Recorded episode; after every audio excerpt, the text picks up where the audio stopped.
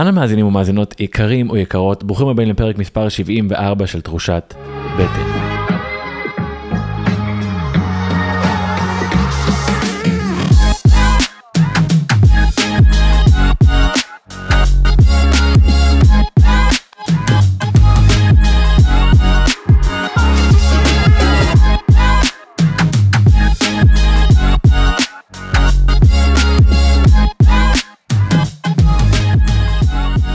שבוע טוב, אהובות ואהובים אם אתם חדשים כאן תחושת בטן היא תוכנית שמייצרת שיח אלטרנטיבי, אותנטי וללא אג'נדות, שבאה לעשות קצת סדר בכל מה שקשור לבריאות ולאורך החיים שלנו.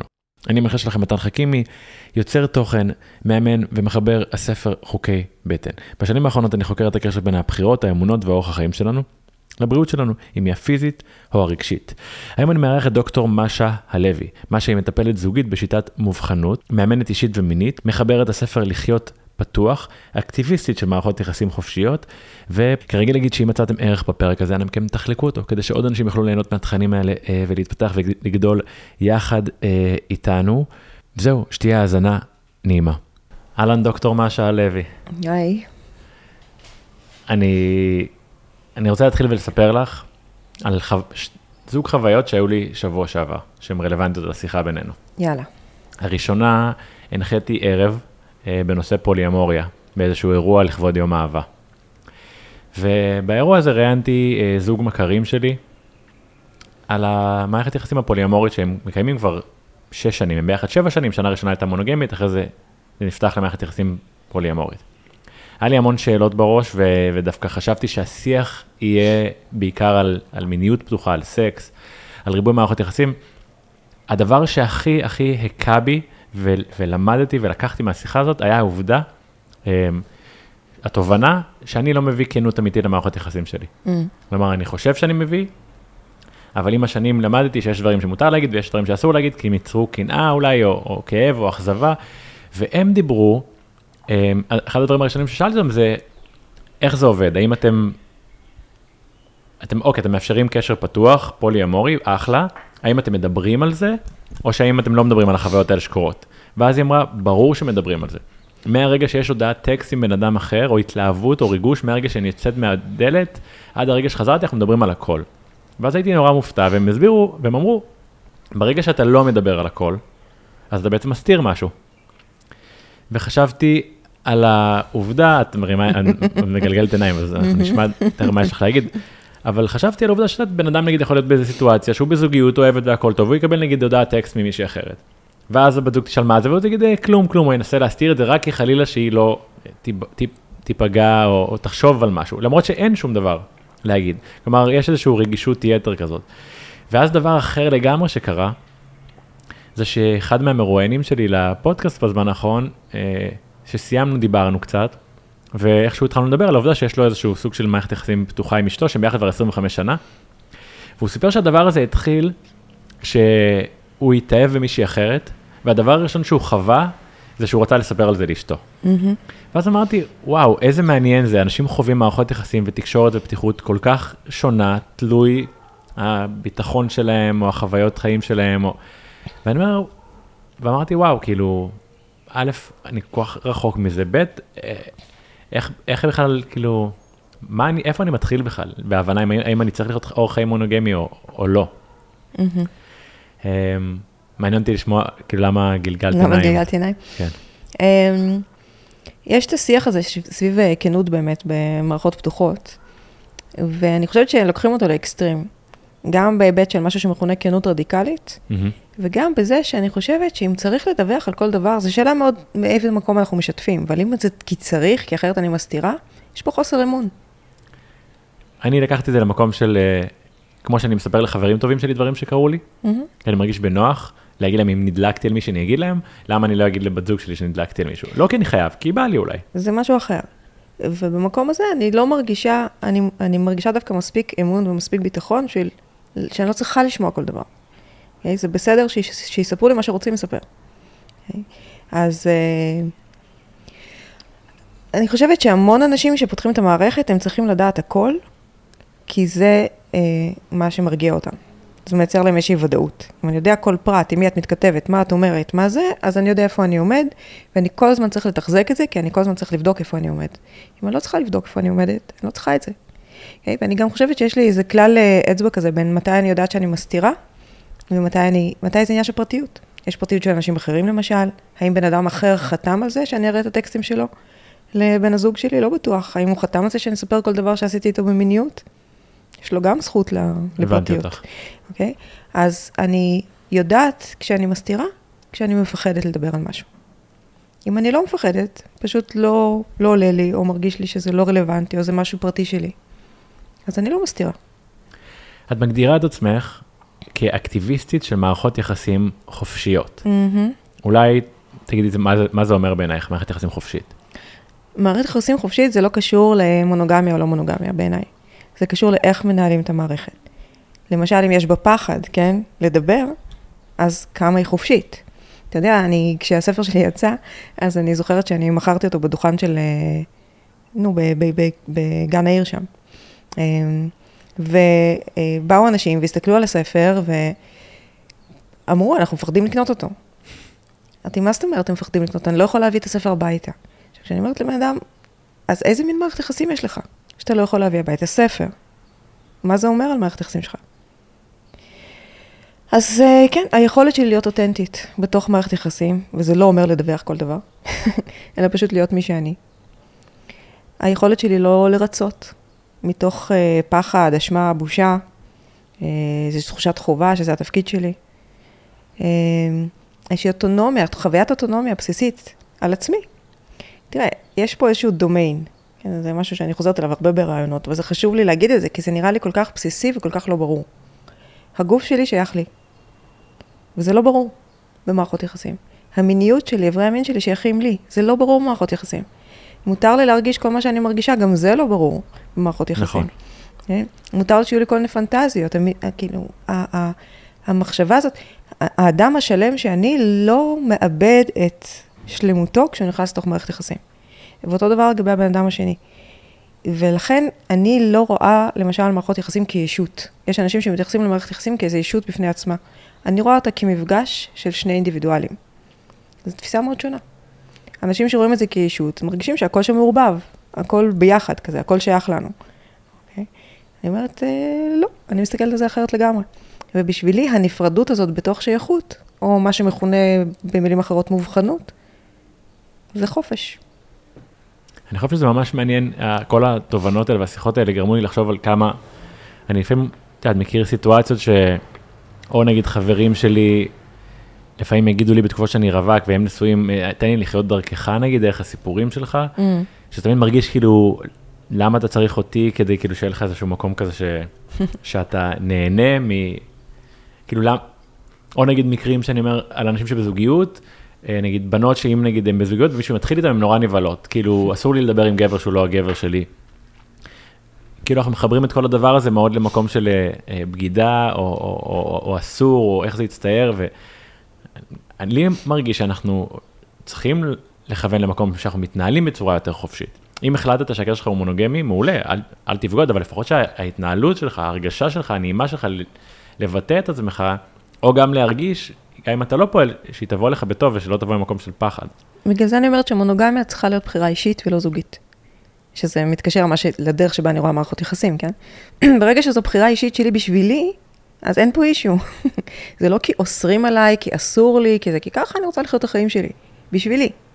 ואם אני פוגשת עוד בן אדם שככה הוא רוצה לחיות את החיים שלו בשבילו, אחלה באחלה, ואם לא, גם אחלה. כי אם אני לא בתוך מונוגמיה מתוך פחד, שמא האדם האחר ירצה לשכב עם מישהו אחר ויעשה את זה, וזאת הסיבה שבגללה אני במונוגמיה, אלא אני במונוגמיה רק כי זה מה שנכון לי, אני לא רוצה לחלק קשב, אני לא רוצה אה, לשכב עם אנשים אחרים, זה לא מעניין אותי, אני רוצה לחקור את הסיפור של מונוגמיה, כי זה מעניין אותי איך אפשר לקיים בן אדם אחד מיניות שוקתית לאורך זמן, לא משנה מה.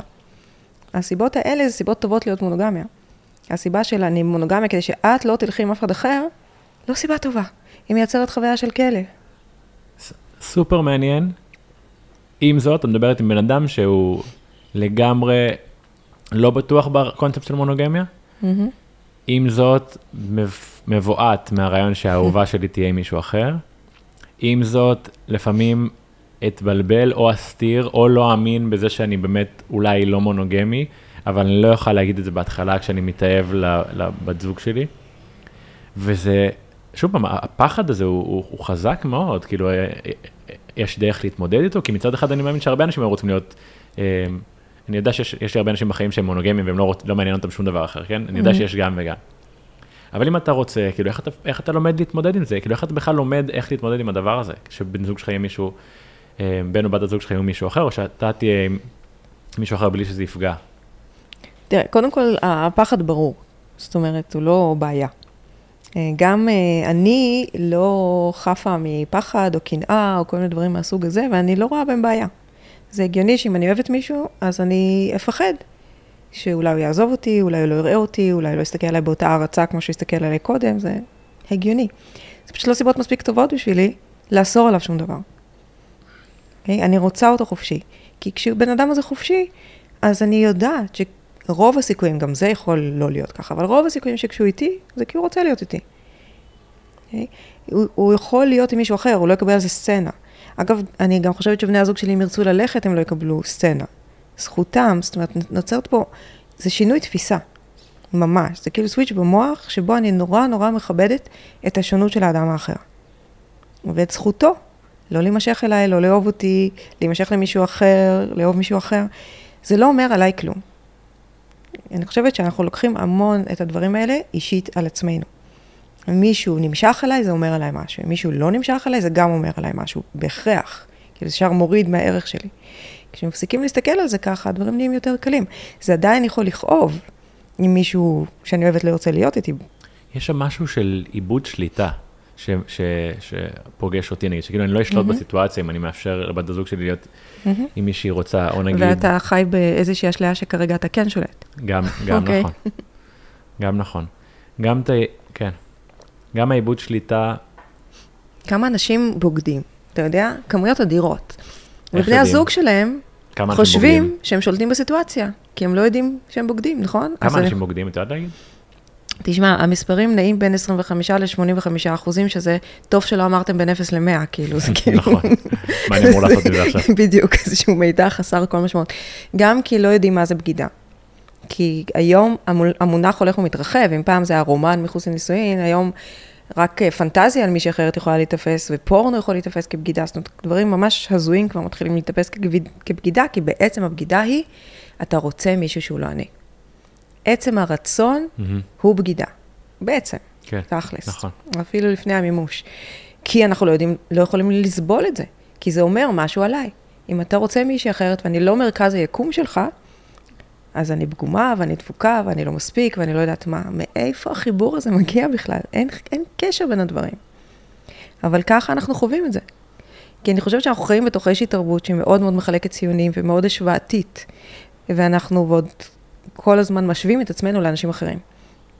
וחיים גם באיזושהי אשליה שאנחנו חייבים להיות ייחודיים, והכי טובים, והכי מוצלחים, וכל הדבר הזה יושב, לא הכל, אבל הרבה מתוך זה יושב, על זה, על בלעדיות עם מישהו אחר. כאילו הבלעדיות זה מין חותמת כזאת, שאומרת, וואלה, את מספיקה ואת שווה ואת ראויה לאהבה. החיבור הזה, אין, אין, אין, אין שום קשר בינו לבין האמת. איך יכול להיות שבכלל משהו אחר, משהו שמישהו אחר עושה, אומר משהו על הערך שלי, העצמי. הרי אין אופציה כזאת בעולם. איך יכול להיות שמה שמישהו אחר רוצה או לא רוצה, אומר משהו על הייחודיות שלי? איך, איך יכול להיות שהייחודיות שלי עולה או יורדת בהתאם למישהו אחר שהוא לא אני? אין לזה, זה, זה במוח, לא, זה לא מתאפשר, זה לא הגיוני. התרגלנו, איך התרגלנו להיות ככה? אני חושבת שהתרגלנו לחיות ככה גם כי החברה אומרת לנו את זה. בסופו של דבר, רוב העולם, רוב הזמן, לא היה מונוגמי. Okay, אוקיי? זה איזושהי תקופה בזמן שבה מנסים uh, לייצר את הדבר הזה. אני חושבת ש... Um, ו- ומסרים חברתיים, אם אנחנו מפנימים אותם, זה מאוד חזק, ולוקח הרבה הרבה זמן לפרק אותם. למשל, um, המון זמן, uh, לא החזקתי כבר בראש את המשוואה, מי שמקנא אוהב, או מי שלא מקנא לא אוהב. בראש לא החזקתי אותה. Mm-hmm. אבל הייתי עם בן, הזג, עם בן זוג שלא מקנא. ולא הרגשתי, הכל היה בסדר. עד שיום אחד, אחרי שנים, היה רגע שבו הוא קינה. וזה היה הרגע של, אה, אז הוא אוהב אותי. ואמרתי, יואו, איך אני עדיין שם? איך אני עדיין במקום הזה שאני כבר בראש לא מאמינה בו? אבל הנה, החוויה היא, איזה יופי, הוא קינה, סימן שהוא אוהב אותי. גדול. אז, אז אנחנו, זה לוקח חיים שלמים לפרק את האמונות החברתיות האלה. חוץ מזה, אני כן חושבת שיש משהו בחיבור לבן אדם אחד או שניים, לא יודעת, לא להמון אנשים, שהוא כן משהו שאנחנו זקוקים לו לאורך זמן, מבחינת יציבות, מבחינת שייכות. אמ, אתה יודע, הפחד הכי גדול של רוב בני אדם זה להיות לבד. בדיוק חשבתי על זה, שזה כאילו אחת מהסיבות ש... אני חושב שבעולם שאתה מפחד להיות בו לבד, או בעולם שקל להגיע למצב של בדידות, אז יש שני דברים, שאחד זה המשפחה אליה נולדת, והשני זה המשפחה שתייצר בעצמך, או מערכת יחסים שתייצר, שבאה כביכול אה, לייצר איזשהו כאילו סוג של יציבות וביטחון מול הבדידות הזאת. ואתה יודע, בתור מטפלת, אני יכולה להגיד שלהמון אנשים גם אין את החלק הראשון. את המשפחה. כן. ברור. אוקיי? אז הם מסתובבים ממש לבד בעולם. נכון. ובתוך הלבד הזה, אז uh, הם כל כך... ובעולם שהוא מונוגמי, וזאת התרבות, אז אני צריכה לפחות את הבן אדם הזה, כי אם אין לי אותו, אז אני מאבדת הכל. נכון. כי בעצם זה יציבות, וזה ביטחון כלכלי, וזה משפחה, וזה מיניות, וזה ביטחון רגשי, וזה חבר הכי טוב, וזה כאילו הכל. אנחנו שמים על בן אדם אחד. ואם אני מאבדת אותו, אני לא יכולה להרשות לעצמי לאבד אותו, זה ברור שאני אקנא, איך אפשר לא לקנא? ואנחנו חושבת שלא במפתיע, בכל מיני מקומות שהם כאילו קצת יותר שבטיים, כל מיני קומונות, או כל מיני שבטים, או אפילו קיבוץ, אנשים היו הרבה יותר חופשיים במיניות שלהם. כי יש לך קהילה סביבך. כי יש קהילה, כן, כי יש משהו שאתה לפחות לא תיפול כלכלית, אתה לפחות לא תיזרק אה, לכלבים כשאתה זקן. לפחות okay? לא תהיה רווק בודד. אז כאילו, האלמנט הזה של קהילה, אני חושבת, מאפשר חופש מיני יותר גדול, מאשר כשיש לי רק בן אדם אחד, שאם אני מאבדת אותו, ואני גם ככה חווה את עצמי בתחרות מול כל העולם, וחווה את עצמי מפסידה בתחרות הזאת anyway, אז, אז ברור שזה כל כך מפחיד. חשבתי לא מעט בחיים שלי על איך חיי קהילה ישפרו, ישנו לי את החוויית חיים, סופר מסקרן בעיניי. עם זאת, אנחנו חיים בעולם המערבי הכי רחוק מקהילה שאפשר. האם זה נראה לך מה שכאילו יוצר את הבעייתיות במערכות יחסים? האם, האם מערכות יחסים מתאימות לעולם המערבי? אני עוד לא מצאתי דרך אה, לקיים משפחה שהיא מוצלחת. מה זה אומר? כל דבר לא עובד. קיבוץ לא עבד, נכון? כאילו בית ילדים זה אחת ההמצאות היותר גרועות ש- שהגיעו לעולם הזה. אה, משפחה גרעינית זה מעט מדי אנשים. חמולה זה יותר מדי אנשים שמתערבים לך בחיים. קומונות, לא ראיתי קומונה אחת שעבדה, אז כאילו אני באמת לא יודעת כאילו איך מייצרים את הדבר הזה ככה שהוא יהיה מיטבי, אין לי אפילו אידיאל בראש. אמ, מה הסיבה בעיניך שמערכות יחסים אבל לא עובדות, אם הן מונוגמיות או בכלל? אני חושבת שיש הרבה סיבות. אחת הסיבות היא שאין לנו שום כלים. אנחנו נזרקים לתוך מערכות יחסים ומשפחתיות בגיל צעיר עם אפס ידע. זה משהו שלא מלמדים אותנו בבית ספר. מה, אנחנו לא יודעים כלום על מיניות, כל מה שמלמדים אותנו זה קצת סכנות אף אחד לא מלמד מיניות מיטיבה, אף אחד לא... בכלל, אנשים לא יודעים לאן הם יכולים להגיע במיניות, זה פשוט, זה כל כך מדכא. כשאתה רואה, באים אליי אנשים לטיפול, ואני שומעת איך הם עושים סקס, אני באה למות, כאילו, כי זה לא זה. לא זה. אתם לא יודעים בכלל מה, מה אפשרי שם. אמ, אז ברור שאנשים נתקעים בתוך הדברים האלה, ואני כבר לא מדברת על פגיעות מיניות שאנשים עברו. אז אנחנו לא יודעים מיניות, אנחנו לא יודעים תקשורת. ומאיפה נלמד תקשורת? מהמדיה, מהמשפחות שלנו, כאילו, מי מלמד אותנו תקשורת מיטיבה? אלא אם כן אנחנו הולכים לאיזשהו קורס. אנחנו לא יודעים להיות הורים. אנחנו לא יודעים, אתה יודע שרק אה, ממש לא מזמן, תמיד היה לי קטע מאוד מאוד קשה עם הילדים שלי בין הגילאים שלוש לארבע. כי הם כבר מדברים, ואני מצפה מהם להיגיון. אני מצפה שמשהו לא עובד לך, תבוא תגיד לי, אוקיי? שלושה ילדים גידלתי ככה, כל פעם הייתי מתעצבנת בין גיל שלוש לגיל ארבע, עד גיל שלוש, עד שהם מדברים אין לי בעיה. מגיל אה, חמש הם כבר אה, מצליחים להעביר את עצמם, שלוש, ארבע, לא פה ולא שם. ויום אחד קראתי מחקר, ראיתי איזשהו מחקר, שבו הסתבר שילדים עד גיל חמש בטוחים שאתה יודע את כל מה שהם יודעים. וואו, מעניין. אז אין צורך בכלל להביע את זה. ואז כשאתה לא יודע ואתה מתנהג הפוך ממה שהם מצפים, אז אתה חייב לרצות כנראה לפגוע בהם או משהו כזה, כי אין שום סיבה אחרת, כי הרי אתה יודע מה הם צריכים. אבל אם הייתי יודעת את זה, היה לי כך הרבה יותר קל בגילאים שלוש וארבע, אוקיי? אבל לא ידעתי את זה. כי אז אנחנו גם לא יודעים איך לגדל ילדים. וכל הדברים האלה, אנחנו צריכים לפתור אותם לבד, בתוך התקופה שבה אנחנו גם בונים קריירה ולומדים, ואנחנו רצים כמו אחוזי אמוק ולא ישנים בלילות, כי יש לנו ילדים קטנים, ואיך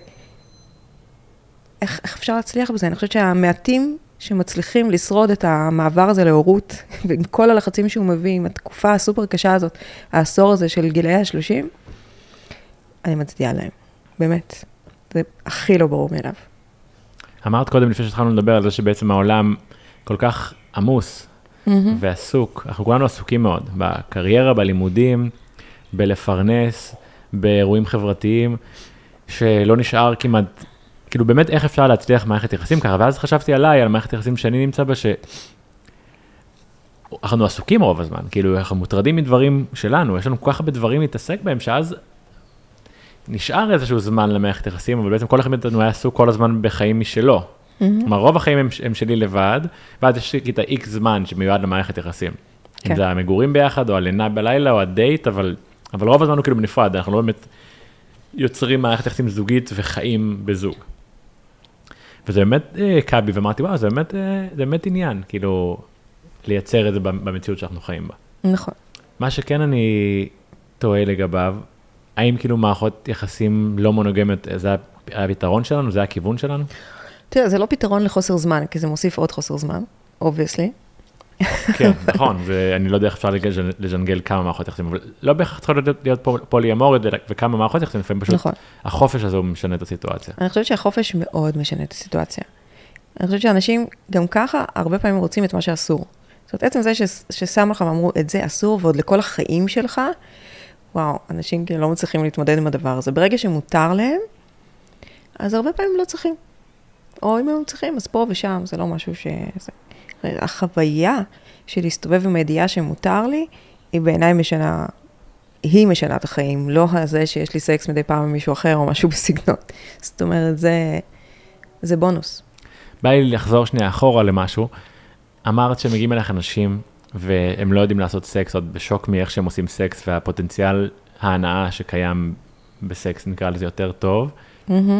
היו לי כמה פרקים על מיניות, אבל בא לי כן לשמוע ממך אולי כזה, אולי שאם מישהו, מישהו שמאזין עכשיו מקיים סקס כמו שאת אמרת, אז בא לי לשמוע איזה סוג של סקס מדובר, שהוא לא מטיב, ואולי לאן אפשר להגיע. אני חושבת שהמון המון אנשים בתוך מערכות יחסים מתחילים להיסגר.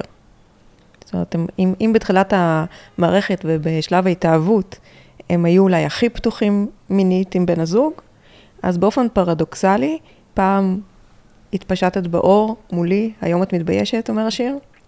אז נשמע כאילו, מה? איך זה יכול להיות? זה אמור להיות הפוך. ככל שאנחנו יותר מכירים, אנחנו אמורים להיות יותר פתוחים. מה שקורה בפועל, זה שהרבה אנשים הולכים ונסגרים. ככל שהבן אדם נהיה יותר משמעותי להם, ויותר מפחיד לאבד אותו, ככה הם הולכים ונסגרים מינית, וגם הולכים ונסגרים בשיח, כי הם מפחדים לערער את המערכת. וואו, מעניין, אוקיי. Okay. אוקיי?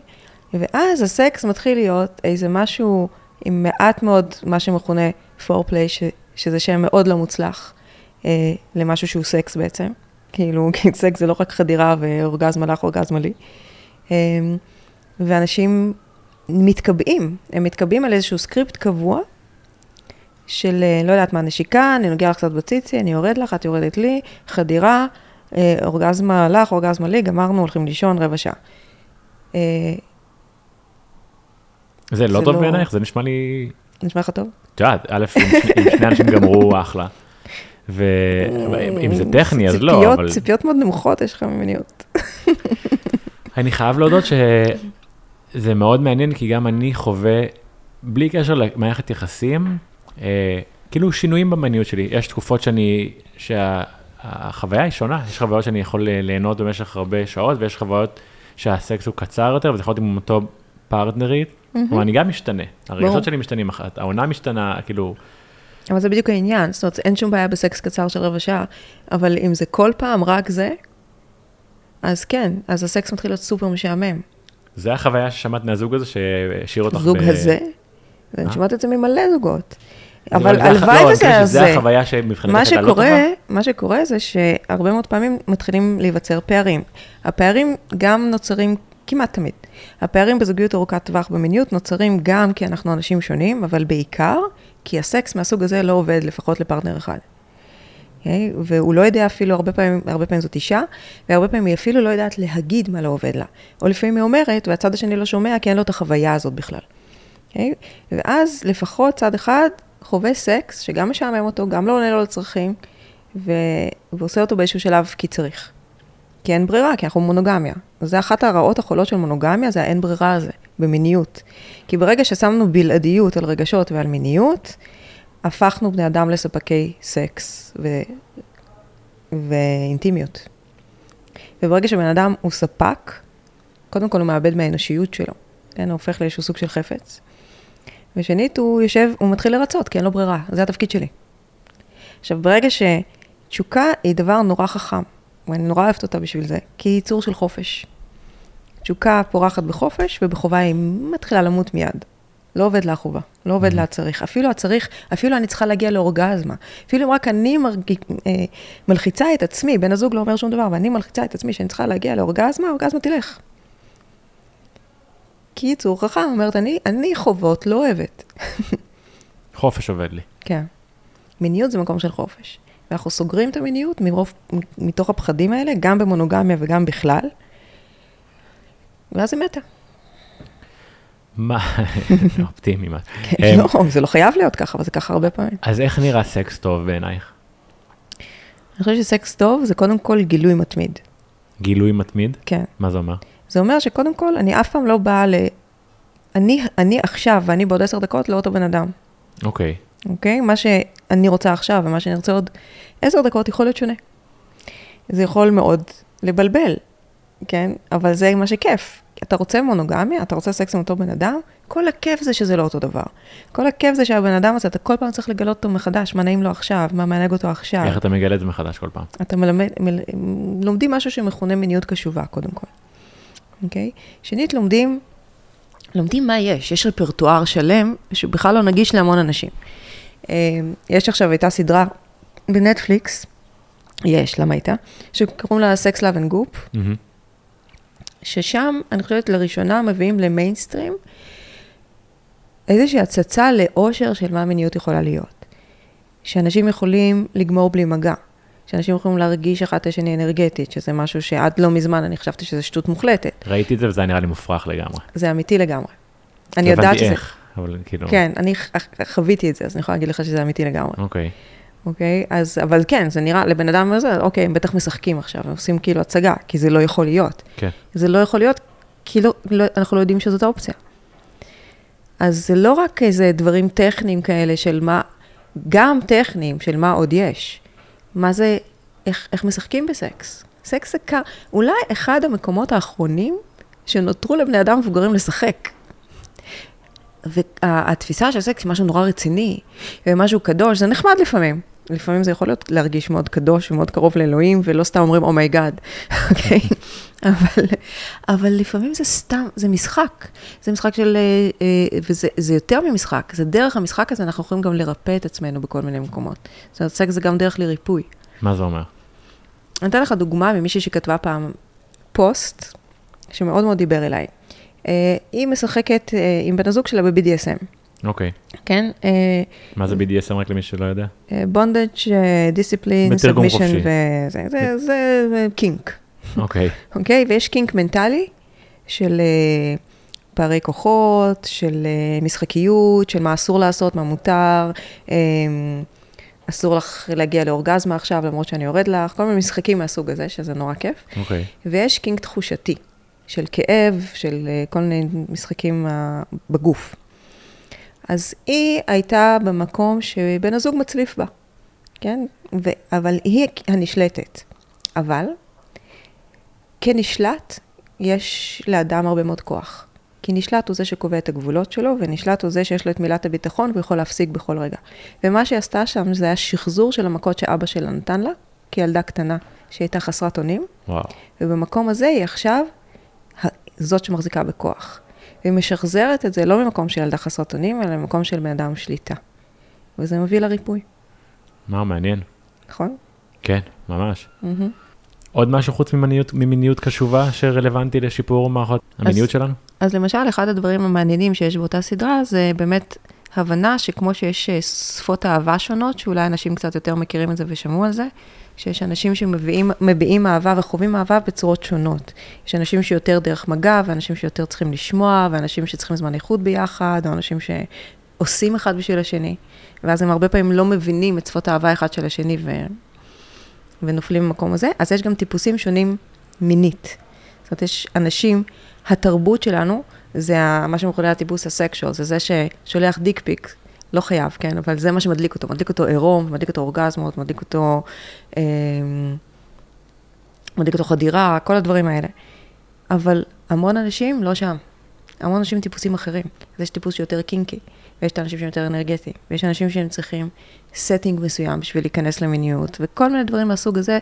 ואם אנחנו נדע מי אנחנו, או מה מתאים לנו עכשיו, אנחנו נוכל גם לקבל את זה מבן הזוג, סוף סוף, וגם אנחנו נוכל להתחיל להתפתח לדברים האחרים. Okay? אוקיי? ולפעמים להתפתח לדברים האחרים, זה להתעמת עם כל מיני צללים וכל מיני שדים שיש בנו, סביב הנושאים הללו. Okay? אוקיי? Um, למשל, אנשים שהולכים המון לראש ומתנתקים ולא יודעים להתחבר לגוף.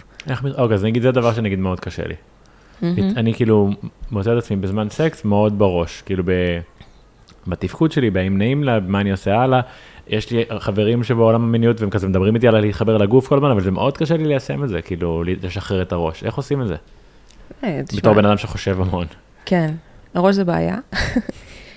אם אתה מכיר מיינדפולנס, זה קצת לעשות מיינדפולנס בתוך סקס, אוקיי? וזה כל הזמן להחזיר את הגוף שלך, להחזיר את הראש. הראש בורח, בסדר, ברח. גם לי זה קורה, אני חושבת לפעמים על מטופלים שלי באמצע סקס. כאילו, אוי, הייתי צריכה לעשות ככה, אוקיי? אבל בסדר. שמתי לב שזה, שהמוח ברח, אני חוזרת חזרה. אני מחברת את עצמי לתחושות בגוף, ואני מחזירה לעונג. אני כל הזמן מחפשת את העונג בראש, כי אנחנו לא מצליחים בעצם להיות בו זמנית בחרדה ובו זמנית בעונג. אוקיי? אז אם אני בעונג, אני פשוט מחזירה את הזרקור לשם כל הזמן. שיש כל מיני גם אמצעים ש... שעוזרים לזה, נשימה עוזרת לזה, תנועה עוזרת לזה. אפשר להיות בעונג ובחרדה באותו זמן? זה מה שאמרת? קשה. זה מעניין, כי אני חושב שפעם אחת שמעתי שאחד מהסיבות שאנשים מעוננים זה כדי להתמודד עם אה, לחץ. אז זה כאילו זה מחבר את ה... כן, זה פריקה, אבל זה בדיוק העניין. כאילו, אתה, זה, אתה מש... והמון אנשים משתמשים בבני הזוג שלהם לזה.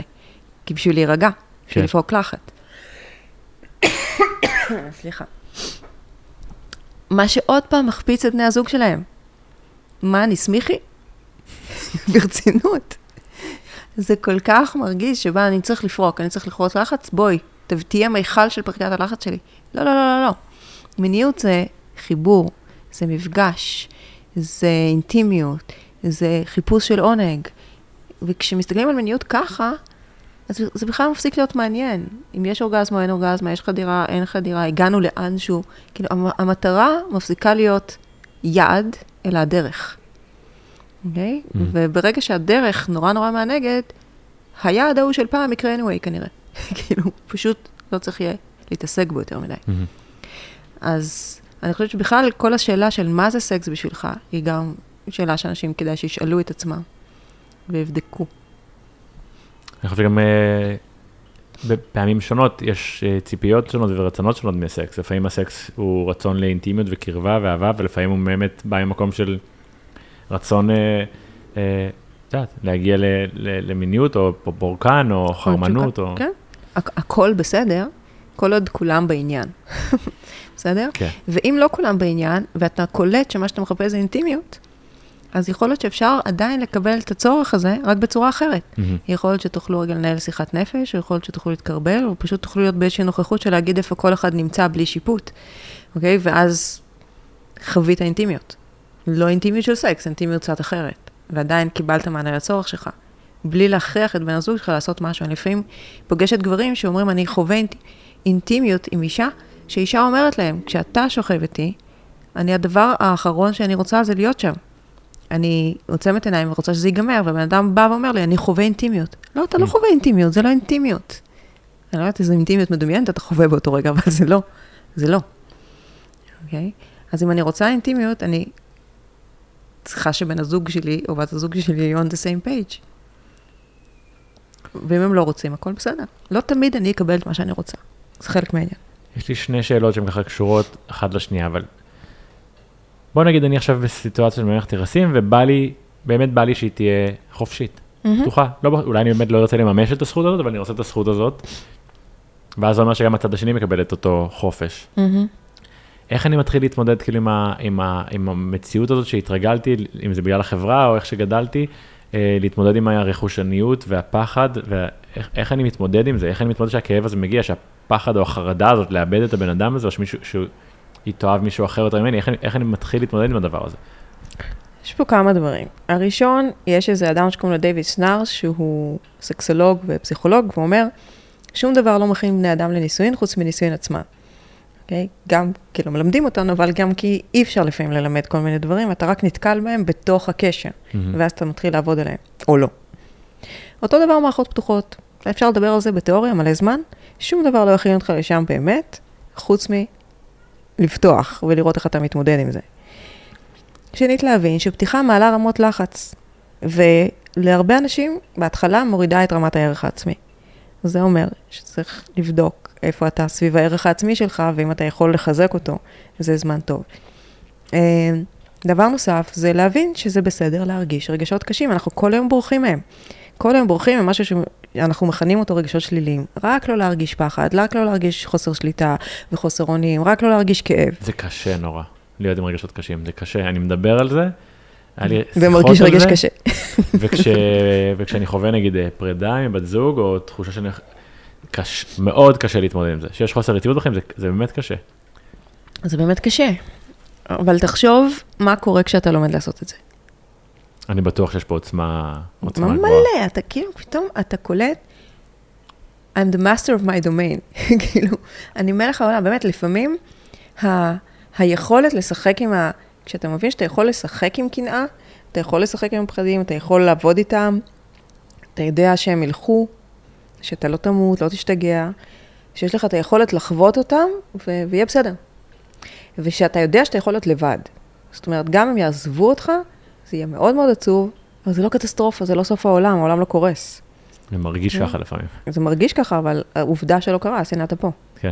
ונפרדת בטח כמה פעמים בני אדם. כן, בטח. אוקיי, הנה, ההוכחה חיה. לא. לזה שזה מאוד מאוד לא נעים.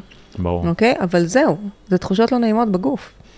עכשיו, כשאתה יודע שאתה יכול לרגשות האלה, בעצם נפתח לך עולם. כי אתה יכול להרגיש פחד בכל דבר חדש שאתה עושה. הרי כל דבר חדש שאתה עושה הוא אי-ודאות. אתה לא יודע אם זה יצליח או לא יצליח, אתה לא יודע איך מרגישים בתוך זה, זאת אומרת, כל דבר, עסק, לא יודעת, לחזור מניו יורק לארץ, כאילו, כל דבר כזה הוא אי-ודאות. תמיד יהיה פחד שם. אין מצב שאנחנו לא ניבהל ממשהו שאנחנו לא יודעים איך הוא, לא חווינו אותו מעולם. אז המון פעם אנשים לא יזוזו, כי הם לא מוכנים לעבור דרך הרגש הזה. אבל אם אתה לא מפחד מלהרגיש את הרגש הזה, הוא לא נעים, אתה לא שש לקראתו, אתה לא אומר, וואי, איך בא לי לקנא עכשיו, לא. אבל, אבל אתה יודע שאתה יכול להתמודד איתו? וואלה, אתה the king of the world. זה, זה נשמע לי סופר מעניין. ההמשך של השאלה הזאת, יושב על ה... אז פה דיברנו על לפתוח את הקשר שהוא כבר קיים. יש את העניין של איך אני מביא אותו לקשר חדש. עכשיו, דיברנו קודם על זה שאני מגיע למערכת יחסים, דיברנו על זה שאומנם המספרים לא ברורים, אבל שאחוז לא מבוטל מאנשים אה, בוגד. Mm-hmm. אוקיי? זה אומר שכנראה שיש לאנשים בתוכם חוסר יכולת או חוסר רצון להיות במונוגמיה. ואז אולי מישהו מאזין ואומר, אוקיי, הקשר הבא שמתחיל לי, אולי עדיף שאני כבר אגיד את זה מראש? כלומר, אם אני יודע את זה עליי, שקשה לי להיות, או שאני לא רוצה להיות במונוגמיה, שישנה את הכיוון של ה... שבא לי מערכת יחסים חופשית. כן. אז בעצם, לפעמים בהתחלה של קשר, שאני מכיר מישהי ובא לי שזה יעבוד, אני לא רוצה להביא אמ, לדבר החדש הזה וה, וה, והמסקרן ושיש לו פוטנציאל להיות אה, אהבה, את הכאילו פגם הזה שאני לא יכול להיות מונוגמי. ואז בעצם אני מציג איזשהו מצג שווא. אולי כולנו מציגים מצב שווא.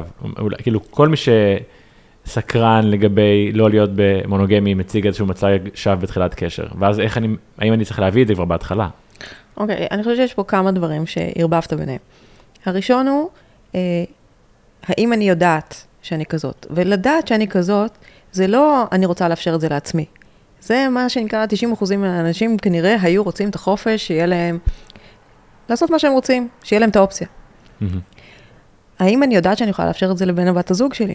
אם אני יודעת, חייתי ככה, אני רואה את עצמי, יש לי אידיאולוגיה של אה, מערכת יחסים פתוחה כזאת או אחרת, ככה אני רוצה לחיות, אני כותבת את זה כבר באתר ההיכרויות, כי אני לא רוצה להוליך שולל, ואני לא רוצה שבן אדם אחר כאילו יחשוב שהוא מגיע לאיזשהו קשר מונוגמי, וכל דבר אחר בעיניי זה ניצול, ממש ככה. Okay. זה, אוקיי. או, או במינימום התחזות, זה כאילו ברמת ה...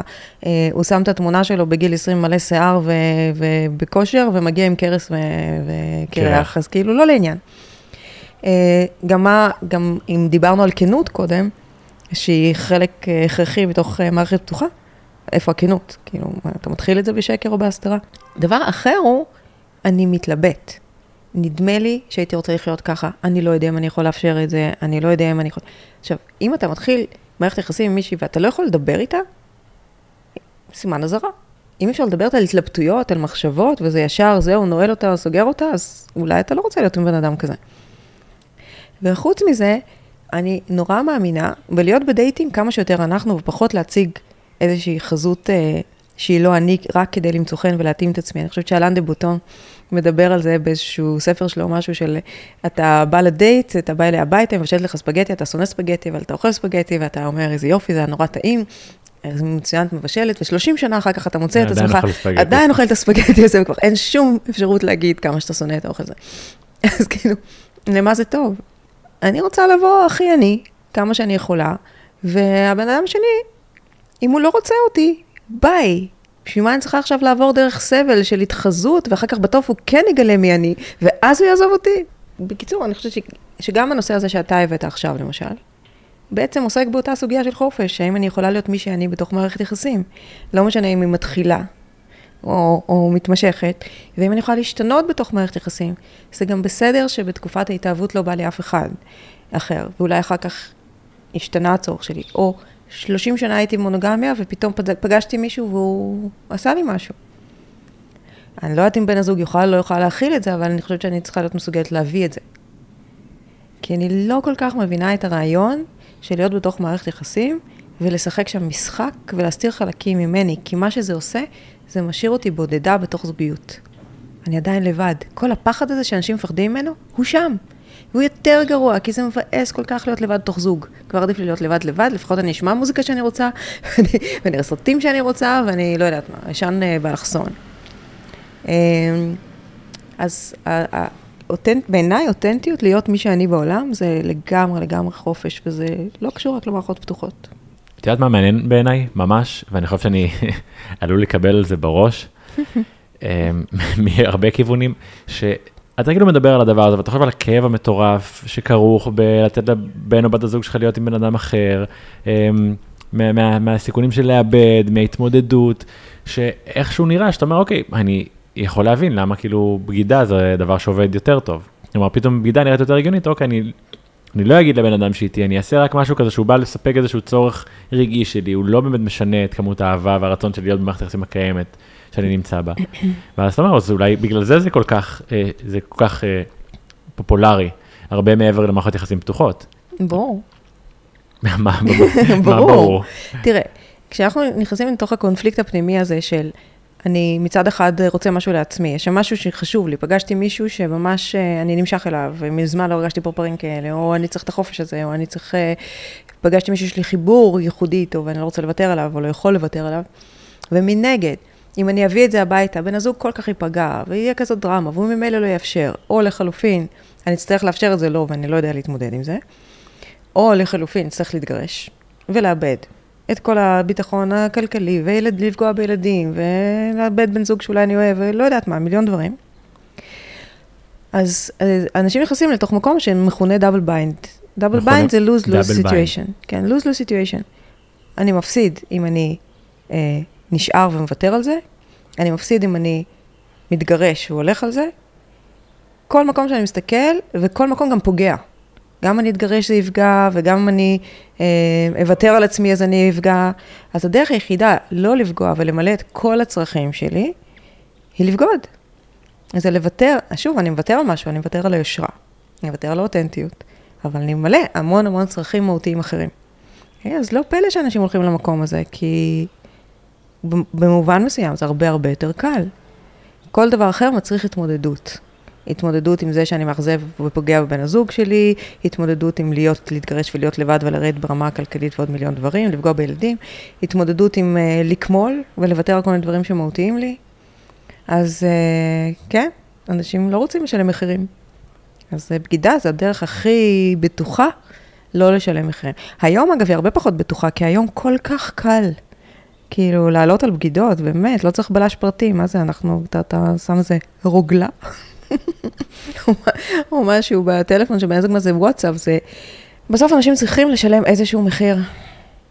ואני חושבת, אני תמיד אומרת לאנשים, כשאתם נמצאים ב, אה, במקום כזה שזה lose-lose situation מבחינתכם, תשאלו את עצמכם שתי שאלות. השאלה הראשונה, כשאני מסתכל קדימה, עשור, עשרים שנה, באיזה דרך מהדרכים אני חושב שאני לא אצטרך לוותר על שום דבר שהוא באמת מהותי לי. והשאלה, כי אחרת אני קורבן, וכולם ישלמו על זה. השאלה השנייה היא, איזה דרך תצמיח אותי כאדם, ולא תקטין אותי. Mm. ואם יש מפגש על שני הדברים האלה, תלך לשם. מדהים. דוקטור משה לוי, תודה רבה שהתארחת אצלי. תודה רבה שאירחת אותי. זהו להיום אנשים, מקווה שלקחתם משהו מהשיחה שלי עם משה.